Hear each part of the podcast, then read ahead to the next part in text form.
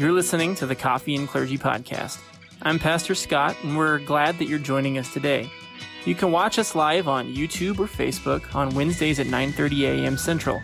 And you can always give us a listen on Apple Podcast or on Spotify. Without further ado, grab a cup of joe, find a comfy chair, and enjoy the conversation.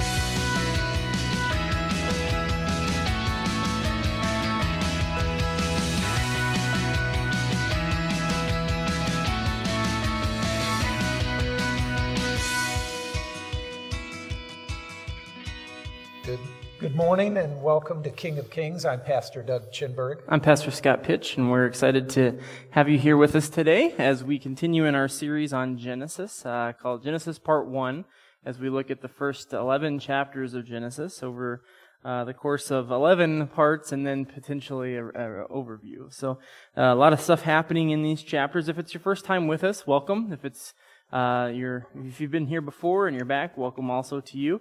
Um, we are on part nine out of 11. So if you just are hopping in with us for the very first time, um, you're welcome to hang out with us and uh, enjoy the discussion today over the uh, end results of the flood, or you can start back at the very beginning um, with Genesis chapter 1. Uh, you can find it on Facebook, on YouTube, if you just search for um, Coffee and Clergy, or you can uh, also find it wherever your podcasts are found if you want to listen to it in audio format.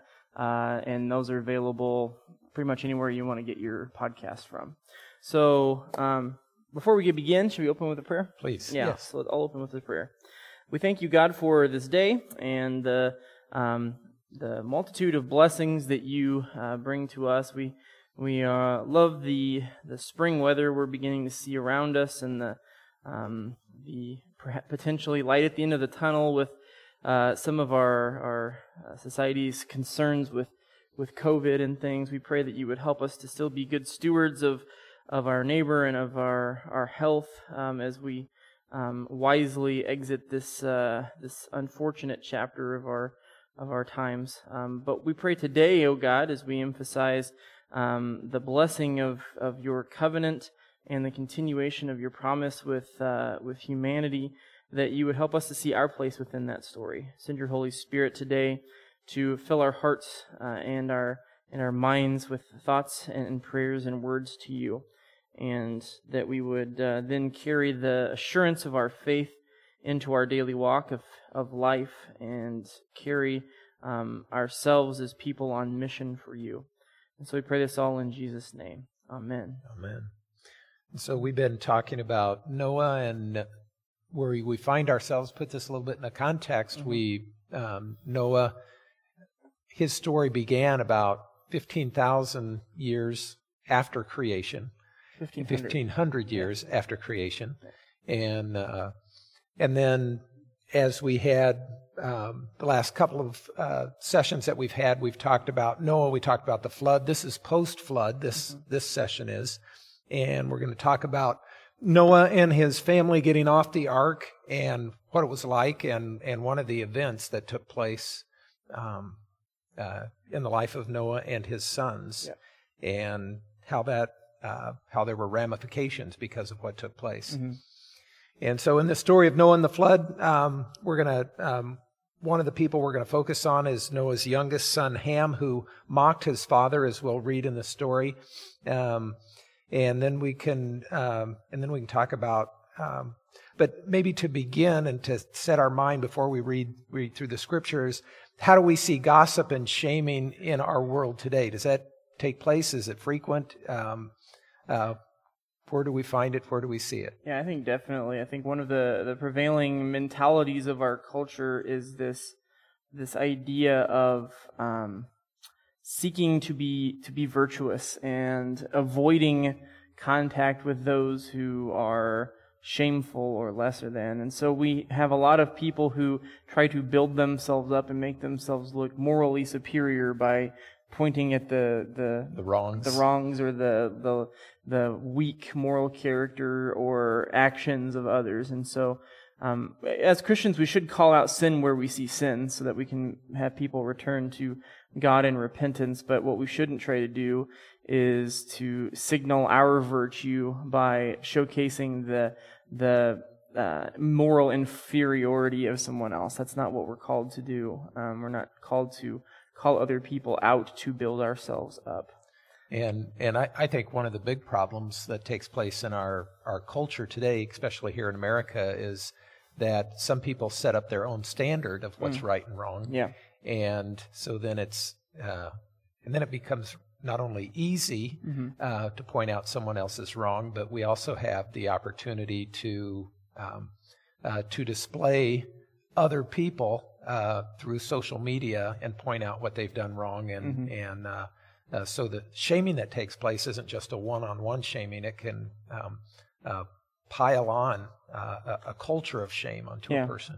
There's a couple of, of uh, sources of, of morality, I guess, that you could find within that. When people pick their own, they typically don't invent their own. They join one of uh, three camps. Either it's the it's the uh, the majority opinion is what's right, so that's what's right, or it's um, the opposite of that. It's uh, anti the majority, and you want to go against the flow because you feel like moral morality is ambiguous, and so anyone trying to tell you what's right and wrong is wrong. So you take up a an anti um, societal view of what's right or wrong. And then there's also the idea of the um, the kind of uh, the the differentiation between the silent majority and the vocal minority. And so you get the idea of which morality are you following? Are you following the following the loudest morality? Are you following the morality that most people have? Are you following the opposite of what most people consider to be moral? Or, hopefully, the morality that, that sticks and stays is the one that is timeless and written in the Word of God. That's where I'd mm-hmm. choose to find morality because the, the majority opinion changes all the time. The, the vocal minority becomes louder and louder all the time. The, the number of people going against the flow of what's right and wrong intentionally to to upthro- overthrow social norms is growing all the time. So finding morality anywhere other than the timeless Word of God is a perilous proposition. Yeah. And um, and so, but there's um, um, we see that again uh, all around in society today, and mm-hmm. and we see the, the, the hurt and the heartache that it brings. Um, um, people feel that uh, as they are shamed and, and others feel vindicated because they pointed out uh, the wrongs of others. Yeah. And, yeah. and so uh, before we go any further, let's we're going to read through this text. It's from Genesis chapter 9, verses 18 through 29. And do you want me to begin? Sure. Okay. So I'm going to read 18 through 23. Let's go ahead and pull out your Bibles if you have them and follow along with us. So it says, The sons of Noah who came out of the ark were Shem, Ham, and Japheth. Ham was the father of Canaan.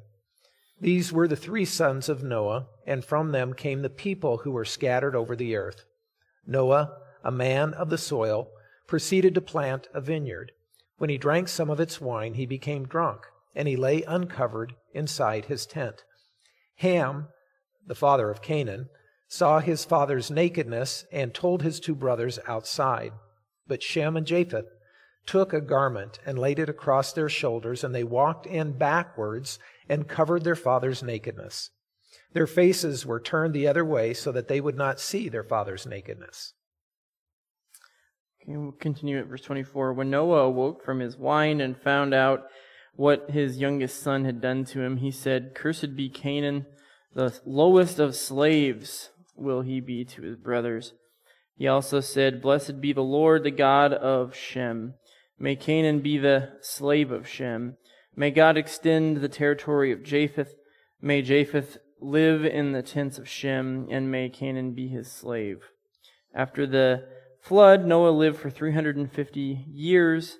Altogether, Noah lived 950 years, and then he died. Okay. And so maybe we can stop for a moment and just think and imagine what life must have been like for Noah and their family as they came off of the ark. Um, how would you have responded? What would you have thought? Um, what would have been going through your mind? Well, you've got a rare thing going on, a completely fresh start. It's not a very common thing uh, for the human condition because we all tend to carry the baggage of our of our lives with us all the time. So a fresh start is a rare a rare occasion, and people occasionally do have fresh starts, and sometimes they make good use of them, sometimes they squander them away. And I think here we have a good example um, in this seemingly strange story about uh, Noah getting drunk and being naked. You get an idea of whether or not people are taking advantage of that fresh start or not. And um, I think that kind of sets the stage for us here a little. Yeah, I, I was thinking of kind of the concept that, that on the one hand, Noah and his family probably were very thankful uh, mm-hmm. as far as God having saved them. And on the other hand, they may have been at the same time sad because um, friends, family, um, people that they came in contact with, even if they didn't have the best relationship with them, mm-hmm. um, there was no one else and it was just the family, which uh, again is is a fresh start. Um, but that um, that it could have been a little daunting, a little scary to say we're going to start all over again. Noah was um, what 650 years old. 600, yeah. And uh, so, um, and then he lived for another 350 years. Mm-hmm. Um, so, or 600 years old. Yeah and um, so he wasn't a, a young man, Mm-mm. and so you know to to start all over again could have been a, a little bit of a daunting task, and yet God had promised that He would be with them and He'd watch over them, mm-hmm. and and so uh, there they were, and um, then we find that Noah who's a gardener, plants a garden, plants a vineyard. Uh, we don't know what kind of soil he had to work with. Mm-hmm. Uh, if it uh, if it was good soil, some people thought, well, wouldn't he have planted wheat or barley or something that uh, a grain that could have been eaten? But we don't know if it was rocky, mm-hmm. and so it it might have been that kind of soil that would have done better with uh, with with a vineyard. Yeah. And so he planted a vineyard. He reaped the uh, the fruit of the vine, and and got drunk, and and then um, so how did how did his youngest son Ham how did he respond to um, to his father? Well, we don't know the the thoughts that Ham was thinking, but based on his actions, um, he came upon his father alone, and there's kind of the idea that uh, Ham could have probably cared for his father and loved his father and respected and honored his father and taking care of his father himself. But instead, what he does is he leaves the tent and goes and tells his brothers. And you get the idea that it's like he goes out to tell his brothers some juicy gossip or some, uh, you know, a funny thing so they can mock their father and, and say, oh, old man, what a goofball. He's being a, a dummy. He got himself drunk. We should go make fun of him. And, you know, you see. you see this uh, this kind of trope in amongst college students that when college students are having their fun and someone gets too drunk, people like to mess with the drunk guy, and it's a terrible uh, thing to do. I mean, people are at their their weakest moments, you know, not just physically, but if they're if they're getting that intoxicated, there's probably something else going on in their life too. But we have, you know, you you should care for somebody in that kind of condition, not ridicule and mock them. Um, but that's the tendency here that, that Ham has. Yeah, and it, it doesn't happen just with college age, but it, it can be, I think, mm-hmm. of young people that, yeah. uh, that mock one another. I think of older people that, um, then it becomes that gossip that, that yeah. people like to spread.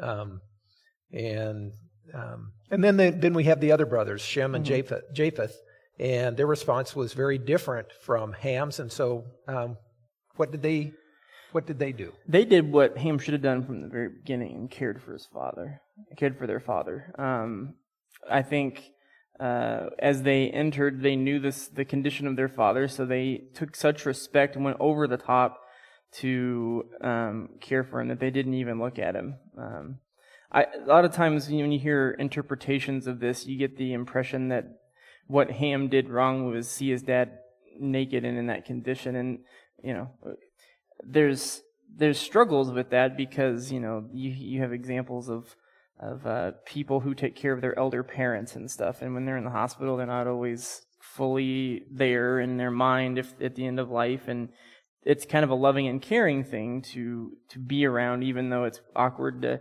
see your your dad in a in a robe or or whatever. Um, but you care for them, and so God once again He looks at the heart, not the not necessarily always the outward. Um, symbol. He looks at the heart. And so I think Ham's heart is in the wrong place, where um, Shem and Japheth, their heart is in the right place. And because of their the heart being in the right place, it moves to action, which is respectful and it's how it plays out. So had Ham um, done the right thing and had the right heart, it wouldn't have been a concern. Yeah. And they, the other two brothers recognized the awkwardness, uh, the awkward situation that their father was in, and and so they wanted to again just simply honor him.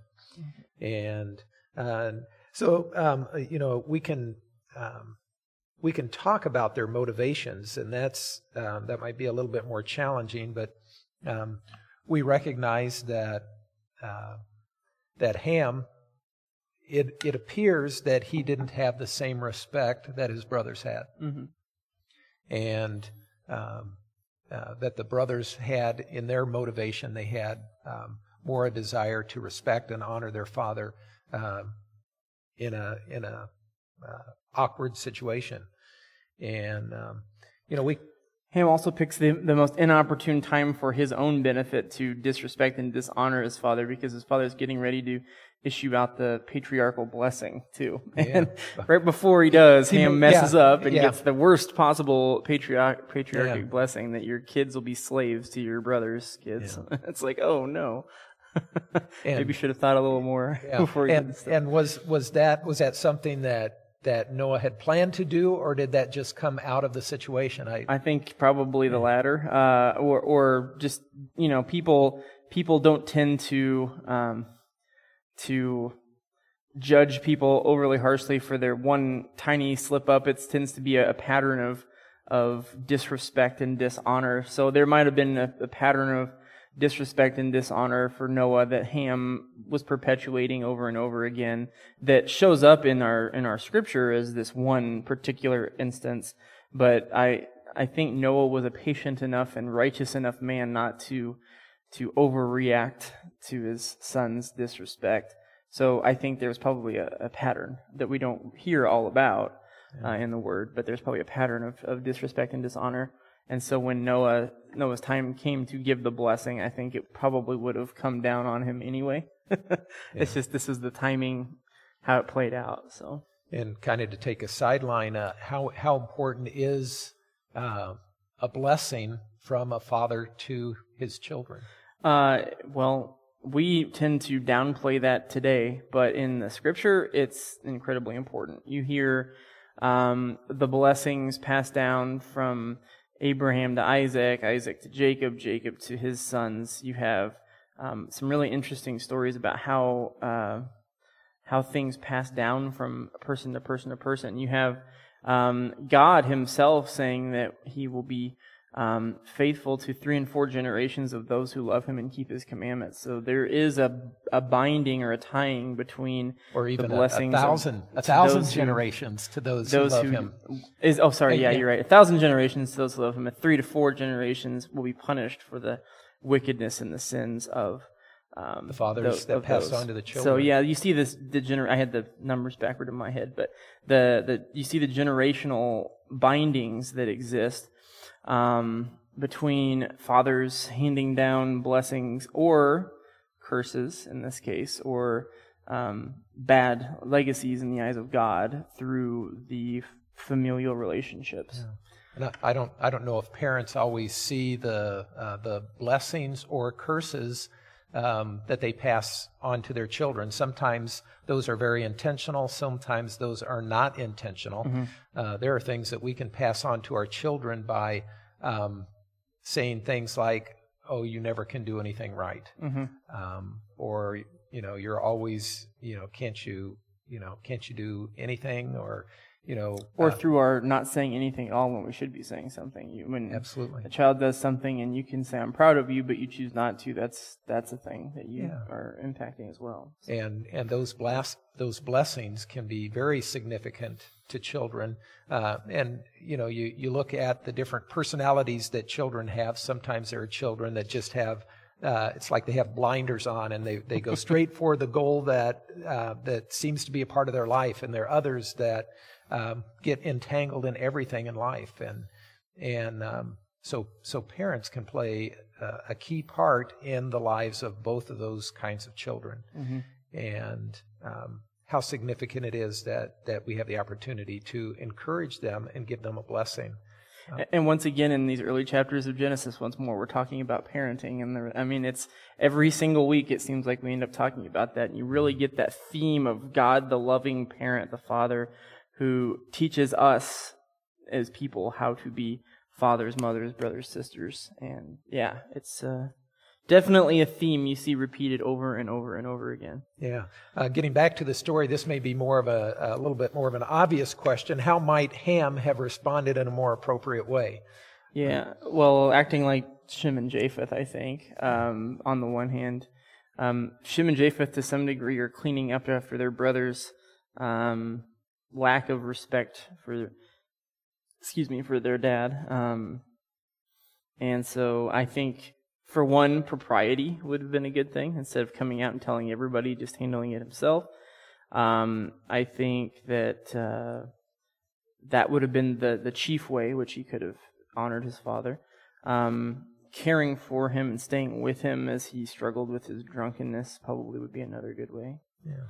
Um, yeah. And so why was it why was it important for the sons to cover their father's shame?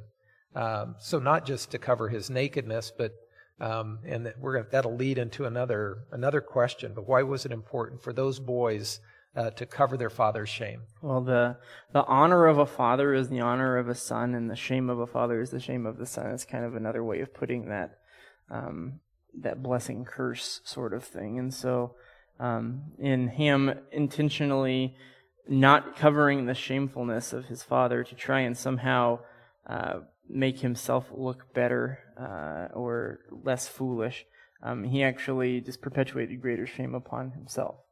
Um, and so I think that's the importance of, of taking the opportunity to cover is it shows respect and honor for the position of headship that a father has within a family. Yeah, the the opposite of that is disrespect or to despise someone, um, to to point out their shame, to lift it up so others can see it, and uh, again, it, it often becomes uh, uh, something that's laughed at, something Mm-hmm. that's, um, and then the the dishonor then continues to grow. Yeah, and one of the things that's popping into my mind is uh, the small catechism, the description of by Martin Luther of the eighth commandment. Um, we have, uh, you shall not bear false witness against your neighbor. And at first we think, okay, it's about lying, but what it really is, uh, that what's really at the heart of the eighth commandment is this idea of reputation and um, and how others regard other people. So. Um, the the explanation of the eighth commandment. I don't know if I have the exact wording pinned down because it's changed recently, but it's that we should fear and love God so that we um, we build up the reputation of others, and we do not say things that would cause others to think lesser of them, and that we should, in all the things that we say and do, seek to uh, improve and build up others' reputations in the eyes of, of others.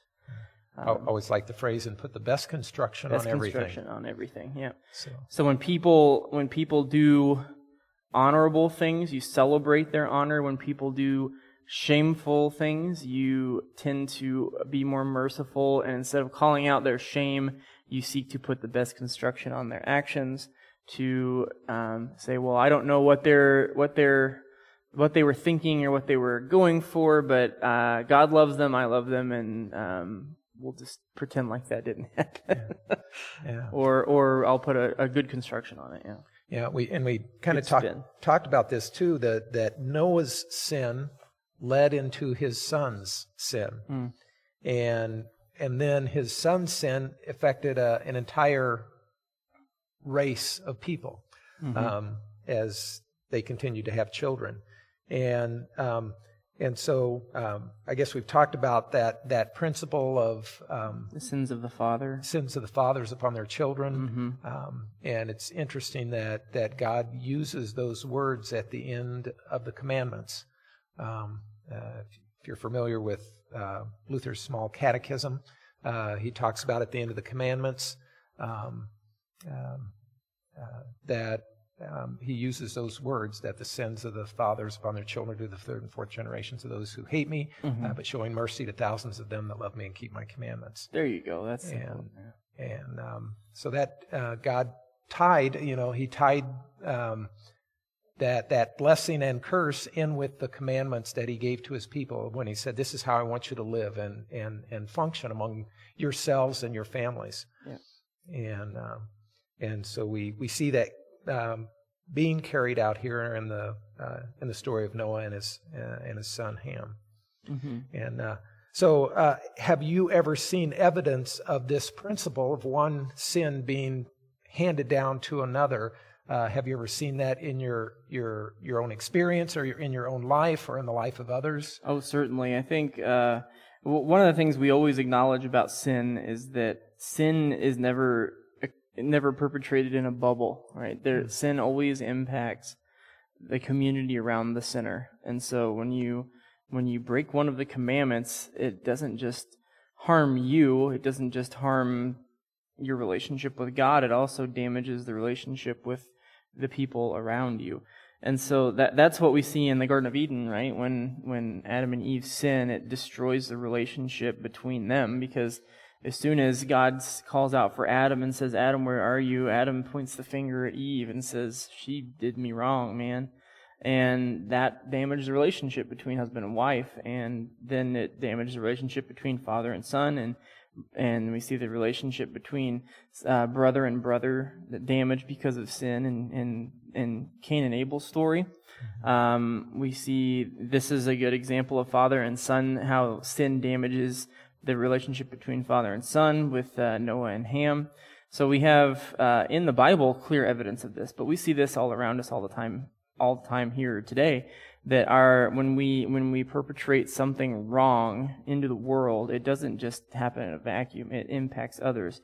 When when fathers break the law and end up in prison for their for their disobedience of the the law that's here on this earth, they um, they damage their their sons and their daughters by not being you know in in the household. They damage um, their their wives by not being able to be a, a husband to them. They damage um, their society by being removed from from the Productive, Yeah. helpful position in society. Exactly. So um, sin is never, never, no matter how small the sin is, it, you see this this kind of ripple effect. No matter how small it is, people. uh, The way I kind of um, like to think about it is that that no no sin or misdeed is ever unpaid, right? That no matter how small something is, it always comes around to bite you in the butt inevitably somehow. It might be a small result or it might be a larger one, but no one ever gets away with anything truly. You might get away for it with something in the moment, but inevitably that pattern of behavior um, or or the the direct consequences down the road will show up and will show the the impact of that wrongdoing.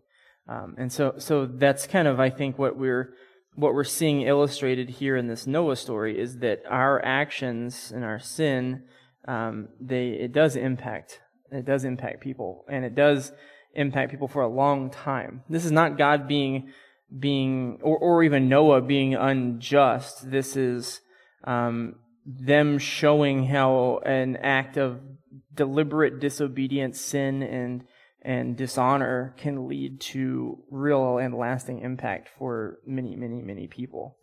Um, and so that's just the way the world works. So maybe let's flip that around and have you have you seen evidence or a pattern of of blessings that have been passed down from generation to generation? Certainly, the legacy of faith that we leave for our children is, I think, the chief the chief blessing we can give.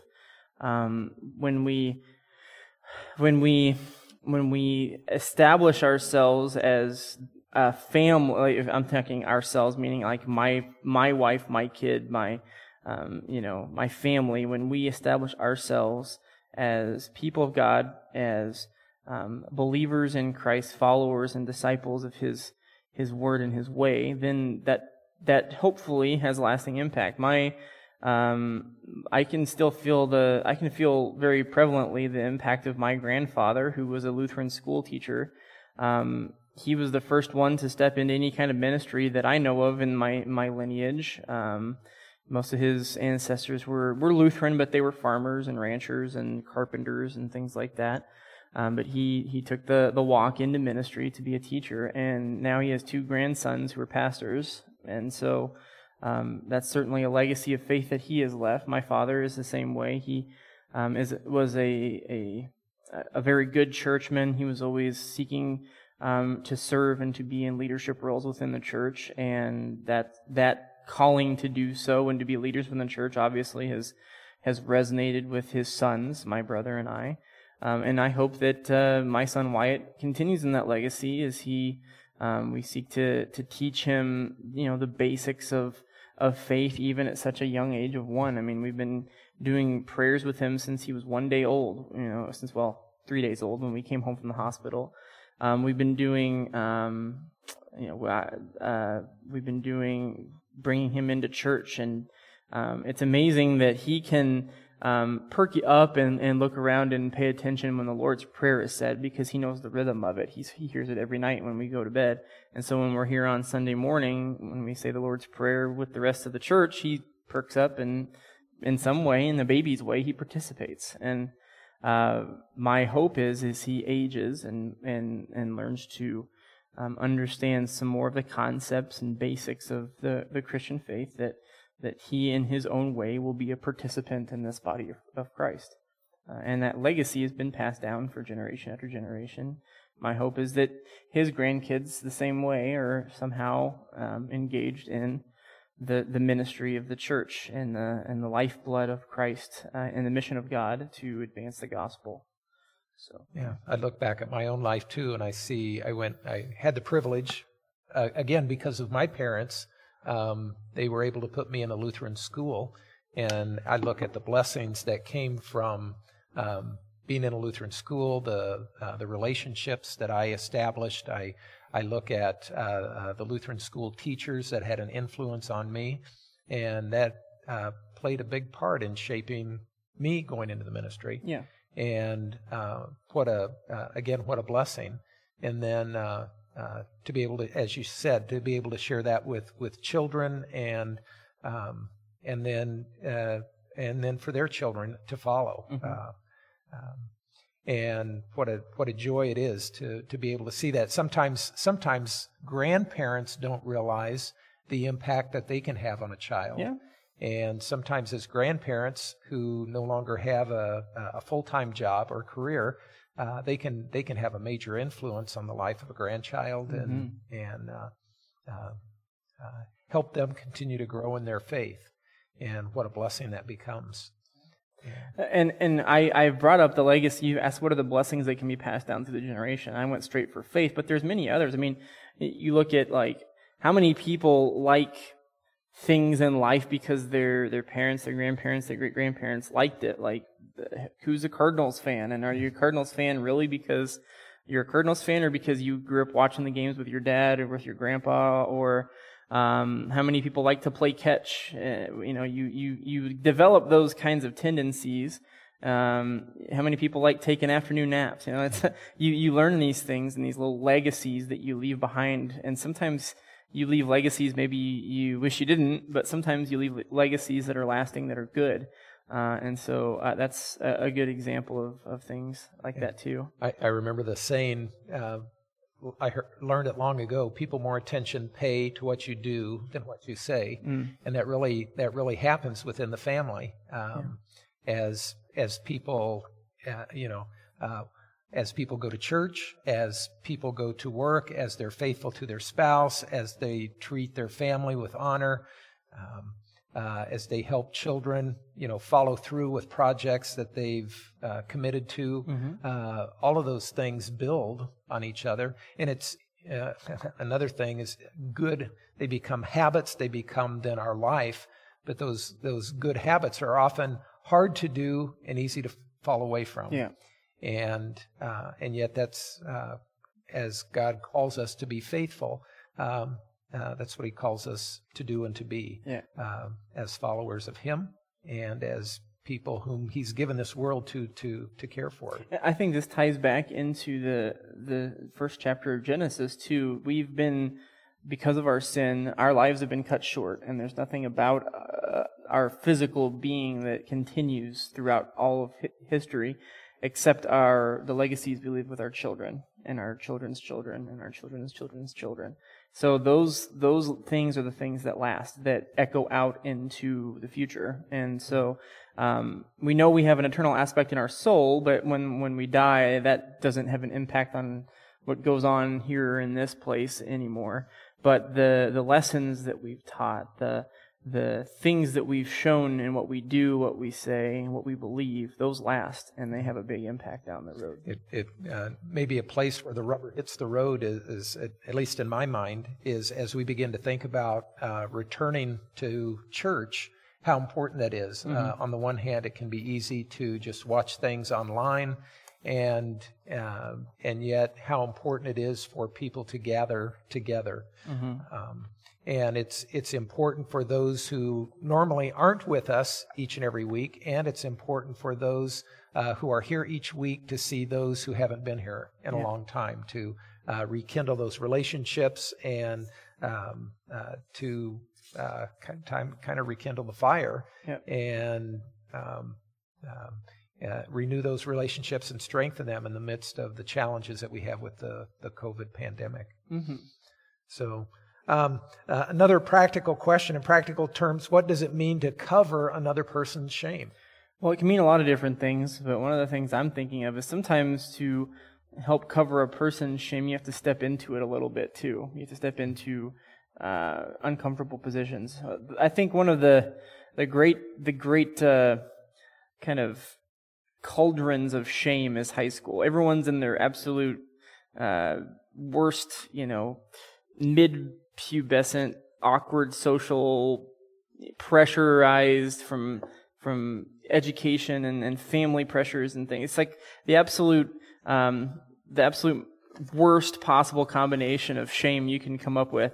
And then you throw all the kids together in a confined space to to sit in a desk for several hours and it's it's one of the it's one of the examples of where shame can can can have its biggest impact. You see that there are kids who um, are, are ridiculed and mocked every day, and the the question then is how can in, in practical terms how can a person who seeks to love somebody in that scenario help them to cover their shame well sometimes in those instances when someone is being mocked there there's a calling for people uh, who are Christians in that context to step in to defend those who are being mocked, and sometimes you'll receive ridicule for that. Mm-hmm. Uh, there are there are examples of in the corporate world of being you know shamed and and ridiculed, and it requires people to defend others and uh, take on some of their shame as well. So um, that's what we see happening with uh, with Jesus too. When he steps into our world, he takes on the shame of sin to some degree on the cross. He takes the whole of sin uh, and its shame onto himself. So I think that's the real answer is to to cover somebody else's shame is to step into that shame mm-hmm. and help relieve the impact of it from somebody else. Yeah, maybe another way to think about it is to cover uh, I mean, just the word to cover means to put something over mm-hmm. it so that it can't be seen. Uh, so it can't be seen. It's not talked about. It's not discussed. It's not laughed at. Um, um, uh, all that means to cover it. And um, um someone once talked about, you know, sin. If we've sinned against someone, it's it's not only good to confess that sin and say I'm sorry, but after the person uh, forgives them, um, uh, that person also says, I'll never bring this up again. Mm-hmm. It's been dealt with. It's over. In a sense, it's been covered, and um, it won't affect our relationship yeah. as we go in the future. And, and, what a wonderful image as we uh, talk about forgiveness. Um, it, it's covered. It's done. It's dealt with. And it will never be brought up again. What a beautiful thing that would be in, in marriages. You see kind of the the TV trope about um, you know how women can never drop an issue. You know, they'll bring something up from from months ago into an argument or a conversation. Uh, that's that's perhaps not always accurate, but all those those examples have find some rooting in reality. And I think there are a lot of instances in families and in marital relationships and close friendships where we don't we do forgive, but we don't truly um, walk away from it. We don't truly drop it, and um, that's a shame because that that does cause damage. Yeah, it kind of reminds me of a little little joke where two men were talking at the bar, and and one said, "My wife is historical." And he said, the other man said, Do you mean hysterical? And he said, No, I mean historical. Everything I've done wrong, she brings she it up again and again and again. yeah. And, uh, um, but that's, um, but that, that tells me when that happens that, that a sin hasn't really been dealt with, um, mm-hmm. in God's way. Because when it's dealt with in God's way, it, it is covered. And, um, and then it's dealt with and it's it can't be seen it's not brought up again or as as jesus says on good friday it is finished that's yeah. the the exclamation uh, the declaration that that when sins are forgiven they are really forgiven if they don't linger they are done they're finished yeah. they're paid for so maybe to put this again in a practical term um, has someone ever covered your shame this is a, this is for our listeners uh, uh, to, to contemplate um, has anyone ever covered your shame and as I think about that question, I, I, think of you know times where I've done foolish, awkward things, and I think of parents who mm-hmm. have covered my shame. I think of um, uh, brothers who may have covered my shame. I think of friends who may have covered my shame. Spouse or kids may have covered my shame. Mm-hmm. Um, oftentimes, it happens with the people that we're closest to, yeah. and we have a good relationship with because they do love and honor us. Yeah, this is this is one. Uh example I see happening in the modern context. When you mention parents covering up this the shame of their kids, um, never before has uh, there been a time where uh, historical records were being made at such a rapid pace. People are taking videos and pictures like they've never taken them before. And the thing is, they're they're not just paper pictures and they're not just tape videos. They're digital, so that means they will be forever. And I don't think a lot of people realize this when they post pictures of their kids on Facebook and on social media. That once you share those things uh, and those kind of moments which you think are funny and haha, my, my child is so funny, they, you know, they poop their diaper and they're walking around or they, um, you know, they painted on the walls or whatever. Uh, sometimes we have to be careful because those things last forever and time time is not as long as we think it is. By the time those kids are 18 years old, um, I, I just think about some of these like videos that have gone viral about parents taking videos or pictures of their kids and something funny. And now these kids are 18 years old from the beginning of when the internet started getting popular, and they have to go to high school and contend with the fact that they are the, I don't know, I'm thinking of an example like the Star Wars kid, or they are the um, you know Charlie bit my finger kid, and uh, hopefully you know most people don't find themselves in a scenario where their kid is going to become internet famous, but but I can go find you know even now I can find classmates um, who had kids before I had kids, and their kids are 13 years old now or something like that, and I still remember when they posted something about you know their kids when they were zero, you know eight months old or something like that. And I think you know that that legacy is digitally imprinted forever, and yeah. parents need to be careful with that stuff. Yeah. Um, and cover the shame of their children to some degree, and make sure that their their their shameful moments aren't broadcast for all to see for all time. yeah, and as human beings, sometimes we forget that that images that we see uh, the things that we experience are are permanently imprinted in our mind, mm-hmm. and and that affects how we live. It affects how we treat other people. It yeah. it affects how we think of ourselves, how we think of God, and um, and so uh, those things live with us mm-hmm. um, uh, throughout our life. I there you know I've uh, have being in the ministry, I, have heard people confess sin that happened when they were a child, and it still is haunting them today and um, uh, they forget uh, that those those experiences, those images, uh, are carried with them uh, sometimes as long as they live. Yeah.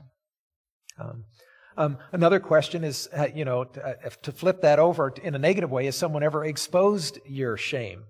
And uh, we've kind of been talking about that. It can it can happen all around us, and and um, I you know I, I think of of classmates in school that have you know so and so did this, and and they begin to make fun of them, and mm-hmm. and uh, uh, I see it in sports as uh, one one team mocks another, try mm-hmm. to get a reaction out of them, and yeah. um, and when we when we see it take place, um, you know, with professional sports athletes, uh, we think that's um, it must be okay. Mm-hmm. yeah, I mean, we all we've all had examples. I think we spend most of our our um, adolescent and teenage years trying to avoid having our awkwardness exposed. Everybody is awkward. Like everybody has moments where they're less than impressive. Everybody, a way a way of a way of saying it is everybody poops, right? Everyone yeah. has moments where their shame is on full display, but we hopefully keep our shameful moments private, or at least keep them out of the public eye. So, um, the, we, unfortunately, there are times where. Uh, where our shame is exposed and it causes some pretty lasting impact uh, today, especially with with social media being a thing and with online hazing and bullying being a thing. And we also see that our society has kind of created a a, a victim culture too, where we we uh, we victimize people and people feel victimized more readily. And so we have to be careful um, with how we participate in other people having their shame exposed. I think Christians actually have a, a, a calling here to be ones who help cover the shame of others and help um, who, who are the ones who try to break the cycle of of shaming that occurs in our in our social circles. Um, I think that's a very real calling that we have. Yeah. Uh, so tie, tying this into God's word, uh, specifically, it deals as uh, uh Ham and and the, the sons of Noah deal with their father, it, it directly ties into the fourth commandment.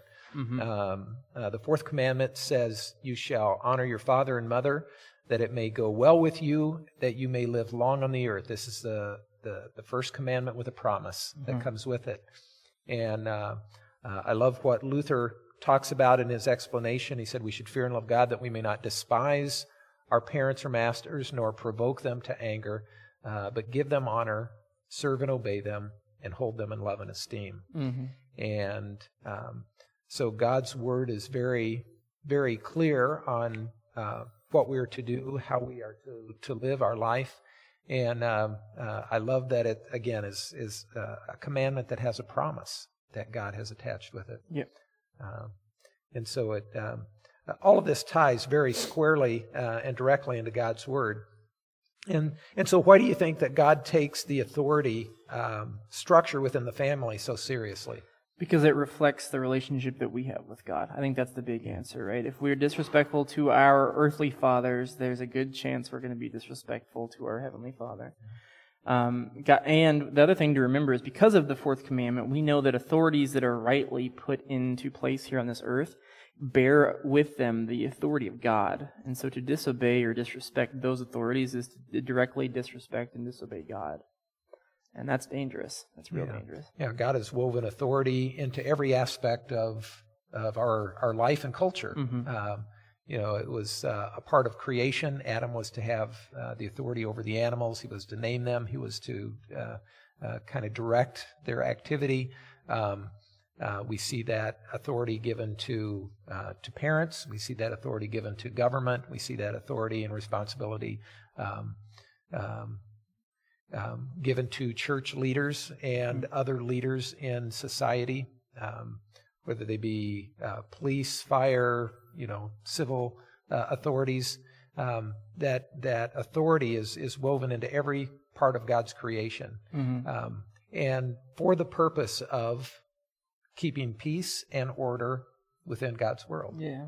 We, we describe that's one of the dangerous things about our current culture is we describe it as postmodern, and what that essentially means is the modernist viewpoint was that there was truth, there was authority, there were things you could depend on, right? That the world is rock solid. The laws that exist in the world are true, and they're not just scientific laws; they're moral laws. They're um, you know enlightenment principles that are real and lasting and true. And then postmodernism kind of started showing the chinks in the armor of mankind, saying that all of its principles were true, because of course mankind is going to manipulate truth to do its own thing. But the danger is they went the exact opposite way and they said, What is truth? There is no truth. Everyone makes up their own truth. There is no authority. Question all authority. Why are we doing anything at all? And that's one of the, the concerns with postmodernism is it takes the fourth commandment and it chucks it out. It says you shouldn't honor anything or anybody just because they are an authority. Instead, everyone has to earn respect and earn authority and there is no, there is no seated or vested authority or power within anything, within government, within families, within social structures, within the church. It's all, it's all bad. It's all, it's all people positioning and, and trying to gain power over you. Question it all, challenge it all. And, and, they, that, and they say that with authority. And they right? say that with authority. that's exactly right. That's the exact premise that's totally bonkers is to say, to say well they say it based on their own authority like yeah. they they have authority because they are a, an autonomous being. And that's a totally flawed concept that flies directly in the face of god's order uh, and structure in society. And it creates chaos. And we see it all around yeah. us. We and that, that philosophy is in the end self-destructive. It is. And it um, cannot continue sustainably. And we see it starting to fray at the edges when we see all the discord that's going on in the world. When we see, I mean, it's, it's nothing new under the sun. It's just got a different name now. Challenging authority has been around since Adam ate, Adam and Eve ate fruit. That's right. But we, we see it in different, different ways. So, how should we as Christians respond to another person's sin? Um, let's we can put it in practical terms. Um, um, so we we see the the sons of Noah who uh, covered their father's mm-hmm. nakedness, his his shame, his sin, and so as as people of Christ, um, God calls us to do the same. Yeah, I think the the thing to point to there is this idea of uh, calling people to repentance. That's our our goal. Uh, we we call out people in their sin not because we want to build ourselves up or put them down, but because we love them. And that's the thing I think society looks at Christians and sees wrongly is they see when we call out sin, they see it as hatred, they see it as bigotry, they see it as um, us trying to make ourselves superior. And in some cases, it's true because not all Christians have pure motives for calling out sin. But in general, the Christian faith is in a position where we are called to call out sin for what it is, to call a spade a spade, to say this is wrong, this is against God's word and his will. And that's the reason we do it is because we love other people. We want them to come to repentance so that they are not judged for their their sin and their misconduct, but instead are forgiven in the in the blood of Christ. And it's not it's not based on our ideas of what's right and wrong. Mm-hmm. It's taken from uh, God's word, mm-hmm. and um, but it, there's there is as you mentioned there is a fine line between um, uh, going to a brother, and God tells us to go to a brother or sister if they've done something. We should go to them privately, one to one, and uh, with with the expressed intent in in having them see the sin, confess the sin, and come back to God. And with that comes another calling for us to be willing to receive people who are calling us out in our sin with graciousness. I think the immediate thing is there's a lot of fear of us approaching somebody to confront their sin because we hear judge not yes lest you be judged. And we assume as soon as we go to somebody to call out their sin they're going to snap at us and they're going to be judgmental back. And what we need to do is acknowledge within our community of faith as Christians that it is the calling of others to help build us up and to help us repent of our sin. And so we, we do that. We yeah. call each other to to confess and uh, again in a practical way that that becomes a part of our every sunday worship service mm-hmm. to uh, confess our sins, our wrongs, and we leave them at the cross. And we desire to hear that that forgiving word that comes from God because of what Christ has done. Yeah. And it's not just anything we do; it's the the very first thing we do. It's it's totally central and core to the to the worship of a, of a Christian to begin with confession, to heed the calling by other Christians to bring our sins before Christ. right off the bat. And uh, and so um, maybe kind of to um, as a final question here, how were Shem and Japheth a type of Jesus in this text? Yeah, because they loved someone in their shame. That's what Jesus does for us, right? Mm-hmm. He comes into the world, and our behavior while he was here was utterly shameful. Our behavior all along has been totally shameful. Our behavior today is totally shameful and covered in sin. And Jesus enters into our sin and our shame, and he covers it up with his blood. Yeah, and and so with his with his blood, with his life, uh, as we see him dying on the cross, um, uh, he covers us, and he covers us with with love mm-hmm. as well as with his blood, and um, to you know I, that you know someone has asked the question, has someone ever died for you? and every Christian can shout out, "Yes, mm-hmm. uh, someone gave their life for me in a very real way," yeah. and um, and that that changes everything in who we are and how we live, yeah. and uh, so that we begin to live for Christ um, and uh, the one who gave His life for us, um, and we find that He begins to live in us, mm-hmm. and what a what a blessing that is. Yeah. Eh, the the idea that you brought up of a type of Jesus is one I think to clarify. We've been bringing up types of Jesus all along. We mm-hmm. see um, we see in the very beginning that Adam and the new Adam, right? We see the type of uh, the man, the way God created him to be, and the way that Jesus restored that image. We see um, Cain and Abel in that story. That Abel is a type of Christ, and that he is the one who is made a victim. Uh, his his blood cries out and things like that. We see he offered a, a good and right sacrifice uh-huh. to God, and we see Noah as a type. See, this is what you see. A type means you kind of say that in, in italics, right? That it's a type of Jesus, sort of like um, yeah, pre prefigurement. Yeah, pre, yeah. Mm-hmm. It points to Jesus, right? Yeah. Uh, so Noah is in building an ark to save humanity. He's a type of Jesus. So we see in Genesis everything, it points to, you know, obviously in, in Genesis time, they didn't know exactly who or what they were pointing to. Perhaps, perhaps they said the Messiah, right? Mm-hmm. But we know today that this is clearly pointing to Jesus. We see in his life and in his actions, he fulfills the the post figurement, if you want to put that phrase. I don't know if it's really uh, true, but he is the one to whom all of Scripture points.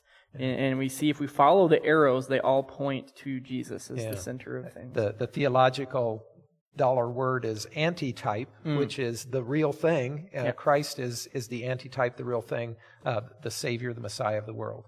And uh, uh the, the, all, the whole Old Testament points mm-hmm. us to Jesus uh, as our Savior and Lord. Yeah. And, um, and so that is who we celebrate. We find ourselves uh, just a, a week before Holy Week.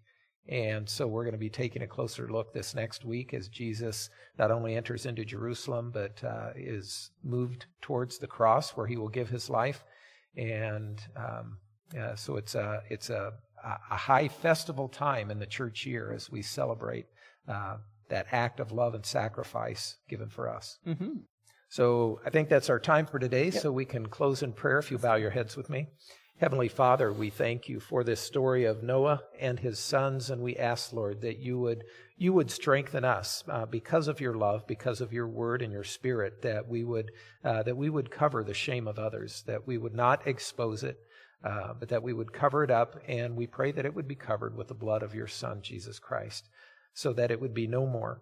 Uh, we thank you for covering our shame, uh, for our the times where we've uh, done things wrong and, and hurt those around us. Uh, we ask, Lord, that you remind us of uh, not only is our sin covered and our shame is covered, but uh, remind us that we have now life and hope and peace with you because of what our Savior Jesus has done. So be with us this day. Remind us of the love that you've given us. Um, as we live out our life this day, uh, we ask that we can take opportunities to demonstrate that love to those around us and to encourage them uh, to express and continue that love, not only within families, but within neighborhoods, within congregations, within uh, uh, cities and towns around the country. And, and so guide us towards that end as we lift your name on high, and we ask it in Jesus' name. And all God's people said, Amen. Well, have a great day in the Lord, and we'll see you next time. Thank you for listening to the Coffee and Clergy podcast. We're glad you could join the conversation.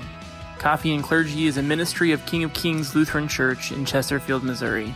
You can watch it live on YouTube or Facebook Wednesdays at 9:30 a.m. Central, and we post the podcast on Thursdays.